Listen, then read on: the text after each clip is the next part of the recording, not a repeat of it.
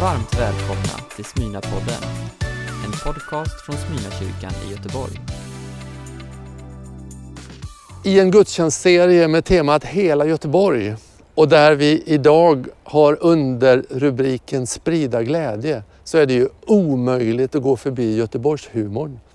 Göteborg kallas ju för Sveriges humorhuvudstad men det är många, många som ifrågasätter det. Det beror ju på Göteborgshumorns speciella karaktär. Eh, där ordvitsandet är en del utav det. Jag tog med mig min gode vän Henrik Orbeck på jakt efter Göteborgshumorns själ. Eh, och vi har hamnat här i Skår i Örgryte mellan några flerbostadshus här bor en legendar inom Göteborgshumorn. Och eh, jag ska låta Henrik få och den här personen mötas eh, i ett, inte bara ett samtal, utan de ska också dela några av sina bästa eller sämsta Göteborgsvitsar. Och jag vill varna tittarna. Därför att eh, antingen kanske du kommer att skratta så du ramlar av stolen eller kommer det bara bli en stor suck. Välkommen att möta två legender inom Göteborgshumor.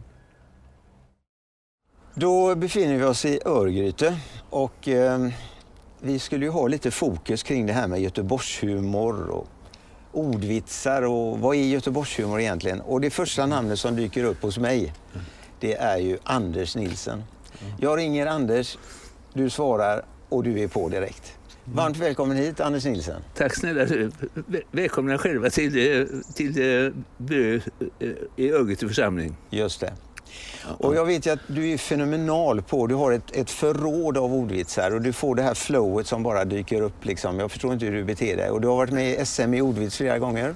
Du har vunnit två gånger. Ja. Och jag själv var med i, i duellera mot dig där 2017. Jag gick ju bara ett semi, du har gått till final. Men eh, jag tänker kring det här med, eh, jag vet att du är lite engagerad i kyrkan också, du sjunger i en kyrkokör. Och då tänker jag när du sitter där på en gudstjänst, är det så att du får massa ordvitsar i huvudet som bara dyker upp? Och vad kan det vara i så fall? Jag, jag, jag skulle ta upp kollekt en gång i eh, Skårkyrkan. Och då var det så att eh, det var en dam som satt där och sa varför får jag inte lämna? sa hon. Nej, men så du får skrika högre. Vadå? sa jag. Det är kollekt kol, sa Precis. Själv har jag snöat in mycket på Fiskekyrkan där va? Ja, ja, ja. Alltså Nikolaj Gedda var ju där och sjöng då va? Ja, ja. Och kören från High School var där också då. Ja, ja, Och, och, och, och, dirigenten han, han, blev så glad för han fick massa stimpengar och så. Alltså, ja, den... och, alla barnen fick napp. Har du med sådana grejer där? Ja, eh, det var så halt utanför kyrkan så vi var tvungna att hämta saltaren för att eliminera kanans land. Exakt. Eh, Vet ni att Jesus har gått på Chalmers? Han har gått på både väg och vatten.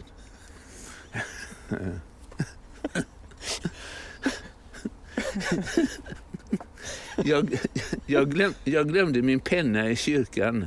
Tala med stiftet. Ja, och det, man kan väl säga att här, här har du ju ordvitsen liksom maxad. Va? Ja, ja. Alltså vi vet inte, ska vi skratta, ska vi gråta, ska vi sucka eller ej? Va? Men till slut är man ju bara tvungen att, att explodera på något sätt. Men du, ja, sen kring det här med olika yrken och sådär. Va?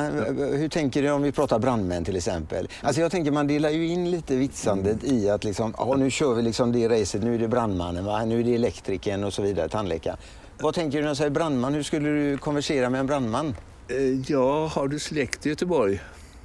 Precis. det är en bra början. Ja, har du lågskor på dig? Så, va? Lågskor, ja. Har du gått på lågstadiet? Ja. Pratar ja. du slang hela tiden? Ja, ja, ja, Och, hur är det med dina tänder? Just det. Eh, eldsjäl i yrket. Och, ja, precis. Ja. för det, det, det, man kan liksom ha sådana olika fack, tänker jag. Jag var hos tandläkaren och då frågade jag, är, är du provanställd eller har du fast anställning? Är du ordinarie tandläkare när jag är vikaries? Precis. Ja, det. det finns så mycket. Det finns mycket där, ja, precis. Ja. Men du, har du hört den där om när, när Karl sitter på en bänk precis som jag gör nu i Slottsskogen ja. och det kommer en stockholmare och så frågar han Hmm, lite så han lite uppnos va? Och, och så, varför heter det Slottsskogen? Här finns ju inget slott. Gräset till slott. Där har du den. Och då måste man ju veta gräset är slott. För jag försökte undervisa några ungdomar med det här när jag var lärare.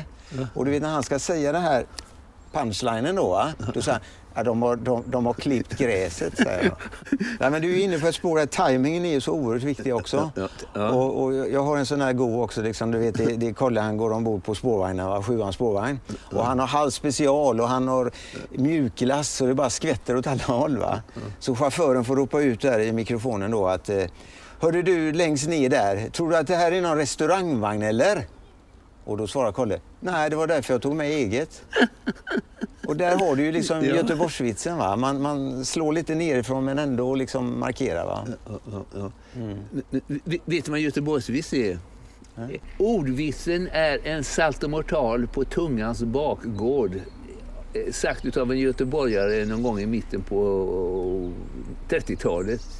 Jag tror det var han eh, eh, Axel Engdahl som sa det, han den eh, revykungen i Göteborg på den tiden. Ganska roligt. Ja. Ja. Stort tack Anders, ja. fantastiskt. Under 15 år har jag jobbat inom socialt arbete här i Göteborg. Det har varit på Räddningsmissionen, på BRIS och nu på Reningsborg. Och I min vardag möter jag människor som kanske inte alltid har haft det lätt. Och i det mötet så betyder humorn ofantligt mycket. Humorn befriar, den skapar en ödmjukhet om den används på rätt sätt. När vi skrattar med varandra och inte åt varandra. Det är en stor skillnad på det. På Räddningsmissionen så hörde jag en, om en händelse där en man som hette Sten-Jesus, ja han hette Sten-Jesus, han var stenläggare och han var också som en Jesusfigur i hamnen på kvällarna. Han var nere en vinter, en kall kväll och så hör han röster under en presenning där. Och han förstår att här finns det några hemlösa som sitter och huttrar i kylan. Han öppnar på presenningen där, lyfter upp presenningen och frågar lite försynt. Jag undrar, finns det någon som är hungrig?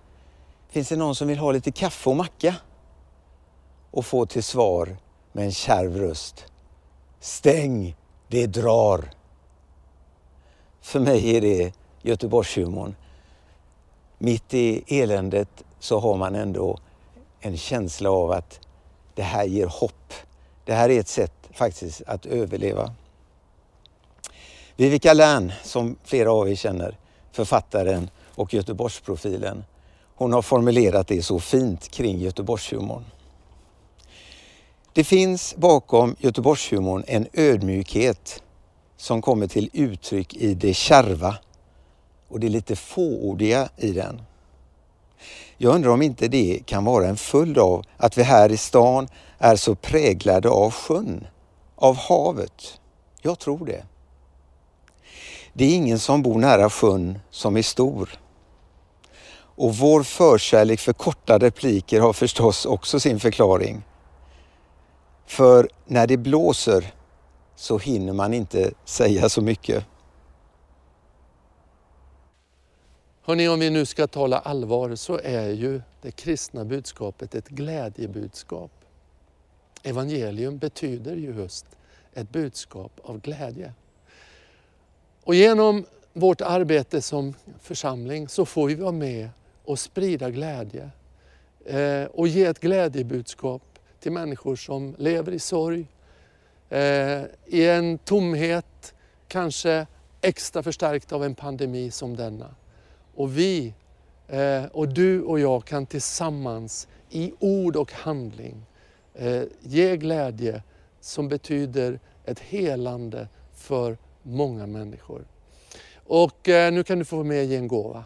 Eh, stor eller liten, så tänk på det. Att den lilla handlingen, när vi är generösa, kan få betyda stor skillnad för människor i vår stad. Tack för din gåva. Psykologin säger att vi som människor har ett antal grundkänslor.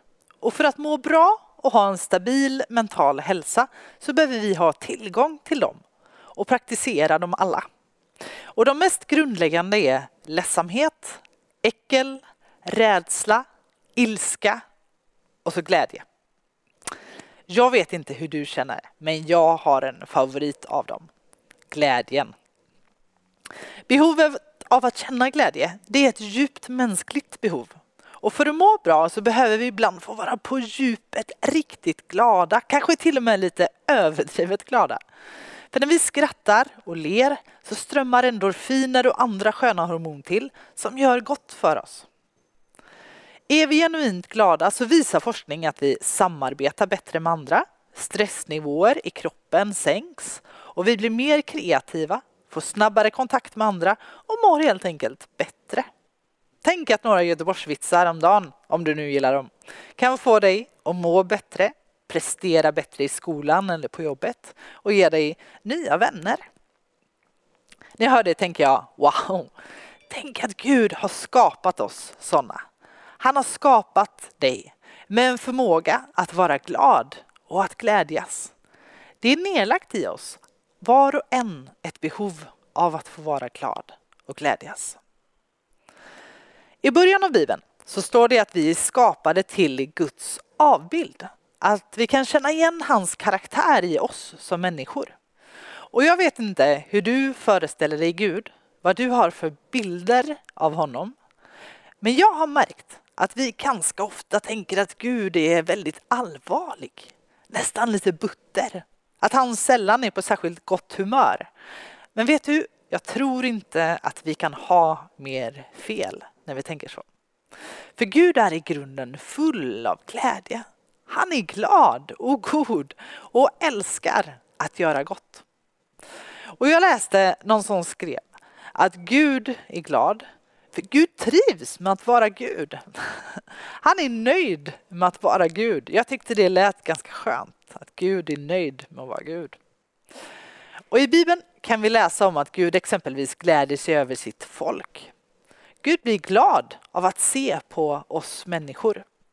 Och i Sefania, en bok med budskap från en profet i Gamla Testamentet, så står det så här i kapitel 3 och vers 17.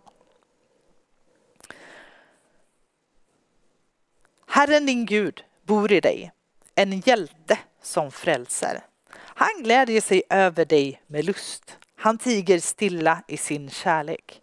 Han fröjdas över dig med jubel. Jag tror också att vi kan ta till oss det som individer. Gud glädjer sig över dig. Gud glädjer sig över att du finns till. I Nya Testamentet så läser vi om att huvudpersonen Jesus ofta gick på kalas. Ja, i princip hela tiden. Vissa säger att Jesus åt sig igenom evangelierna. Han blev hembjuden och han dök upp när det samlades mycket folk till glada fester. Och visst hade han stunder när han var bekymrad, förtvivlad, ja till och med riktigt arg. Men i grunden verkar han vara väldigt glad. Och i Johannes evangeliet så säger han så här i Johannes 15 och 11. Detta har jag sagt er för att min glädje ska vara i er och för att er glädje ska bli fullkomlig. Hans glädje i oss. Så Gud själv är full av glädje och han har skapat dig med en förmåga att vara glad och glädjas. Och han vill att du ska bli fylld av hans glädje. Men det är ju inte lätt att vara glad jämt. Man är ju inte på topp alla dagar, eller hur? I Nya Testamentet igen, i Filipperbrevet så skriver författaren till församlingen i Filippi upprepade gånger att de ska vara glada. Gläd er i Herren, var glada. Än en gång säger jag er, gläd er. Och det kan vid första anblick verka lite förmätet. För församlingen i Filippi har det ganska svårt. De är en liten kyrka, hotad från flera håll och bara att bli kristen på den här tiden betydde ofta att man blev utstött ifrån sin familj och sin släkt. Och där fanns ju hela ens sociala skyddsnät. De hade inga jättelätta omständigheter. Med mänskliga ögon var deras liv långt ifrån på topp. Ändå uppmuntras de till glädje.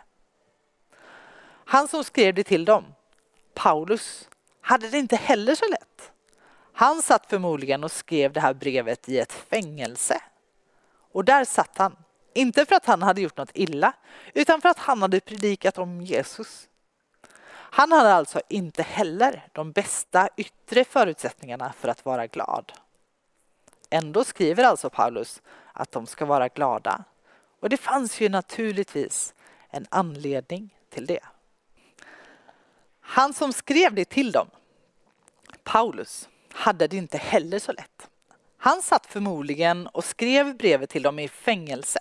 Och där satt han, inte för att han hade gjort något illa, utan för att han hade predikat om Jesus. Han hade alltså inte heller de bästa yttre förutsättningarna för att vara glad. Men ändå skriver alltså Paulus att de ska vara glada. Och det finns ju naturligtvis en anledning till det. För några år sedan eh, låg jag i en spastol på ett litet men fint spa i Addis Abeba i Etiopien. Jag hade varit på missionsresa i landet i ungefär tre månader och skulle åka hem dagen efter. Och jag minns hur jag satt där och verkligen njöt av att just få ta en varm dusch. Det hade jag inte gjort på länge. Att få ha blivit bortskämd med lite massage till och med. Och så känslan av att bara få sitta i ett lugnt rum i en skön stol efter några ganska slitiga månader och känna mig riktigt genuint glad. Jag kände att jag verkligen kunde njuta och glädjas i den stunden och jag upplevde det som en bottenlös glädje.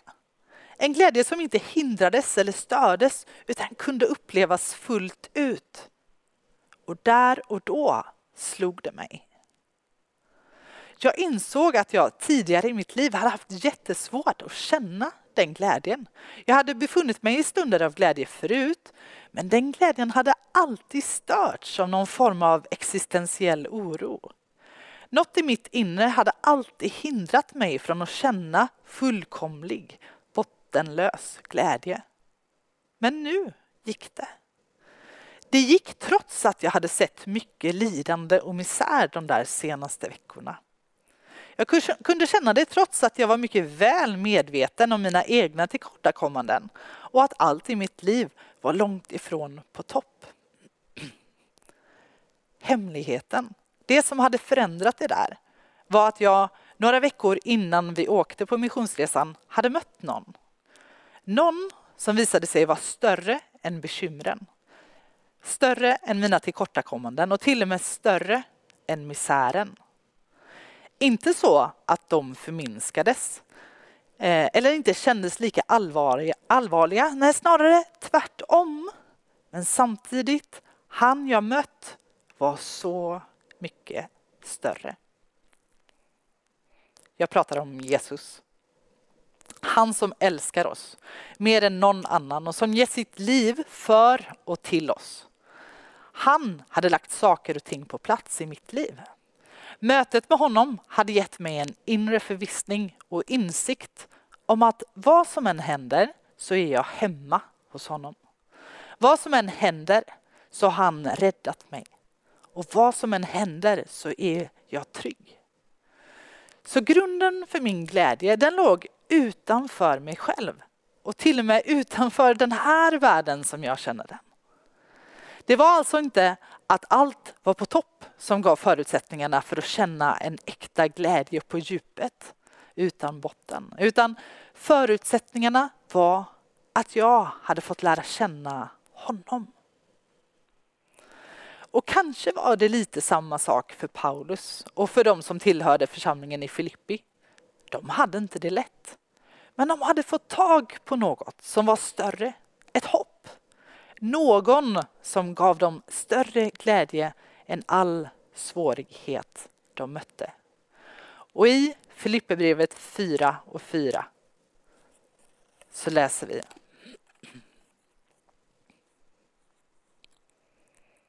Glädjer alltid i Herren.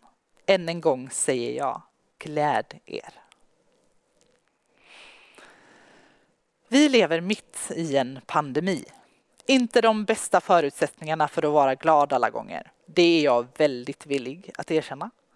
Men de goda nyheterna är att inte ens en pandemi kan ta ifrån dig glädjen att få tillhöra en Gud som älskar dig och som gett sitt eget liv för att du ska få leva i evighet tillsammans med honom. Kanske har du inte ännu fått upptäcka just den glädjen. Då ska du veta att du också kan få ta emot frälsningen ifrån Jesus. Något som förmodligen inte kommer göra ditt liv enklare alla gånger. Men det kommer att ge dig förutsättningarna för en bottenlös glädje på djupet i ditt liv. Kanske har du fått upptäcka det. Grattis! Men då vill jag påminna dig om att påminna dig själv om det. Så ofta i mitt eget liv står jag där och inser att jag låter annat störa den där inre glädjen. Men då får jag vända om och påminna mig om det hopp som jag har i honom. Ibland har jag en tendens också att tänka att glädje, det är trevligt och bra. Det skapar god stämning och får oss att känna oss lite bättre. Och det är ju sant. Men risken är att vi har en alldeles för ytlig syn på glädjen och på dess funktion. Jag tror att det finns en mycket större andlig dimension av glädjen. Jag tror att glädje och att sprida glädje, det är ett sätt att hjälpa andra att förstå vem Gud är. Efter att jag kom hem från Etiopien jobbade jag några år på en lägerbåt och något jag upptäckte under den tiden har jag burit med mig sedan dess och sett återkommande. Jag kunde nämligen se ett mönster. Det jag såg var att de läger vi hade fint väder och då vi kunde vara ute mycket och ha riktigt roligt tillsammans på dagarna så blev kvällsgudstjänsterna så mycket bättre. Människor var mycket mer öppna för Gud och fler tog emot honom för första gången. Jag tror att den här genuina glädjen öppnar upp något på vår insida.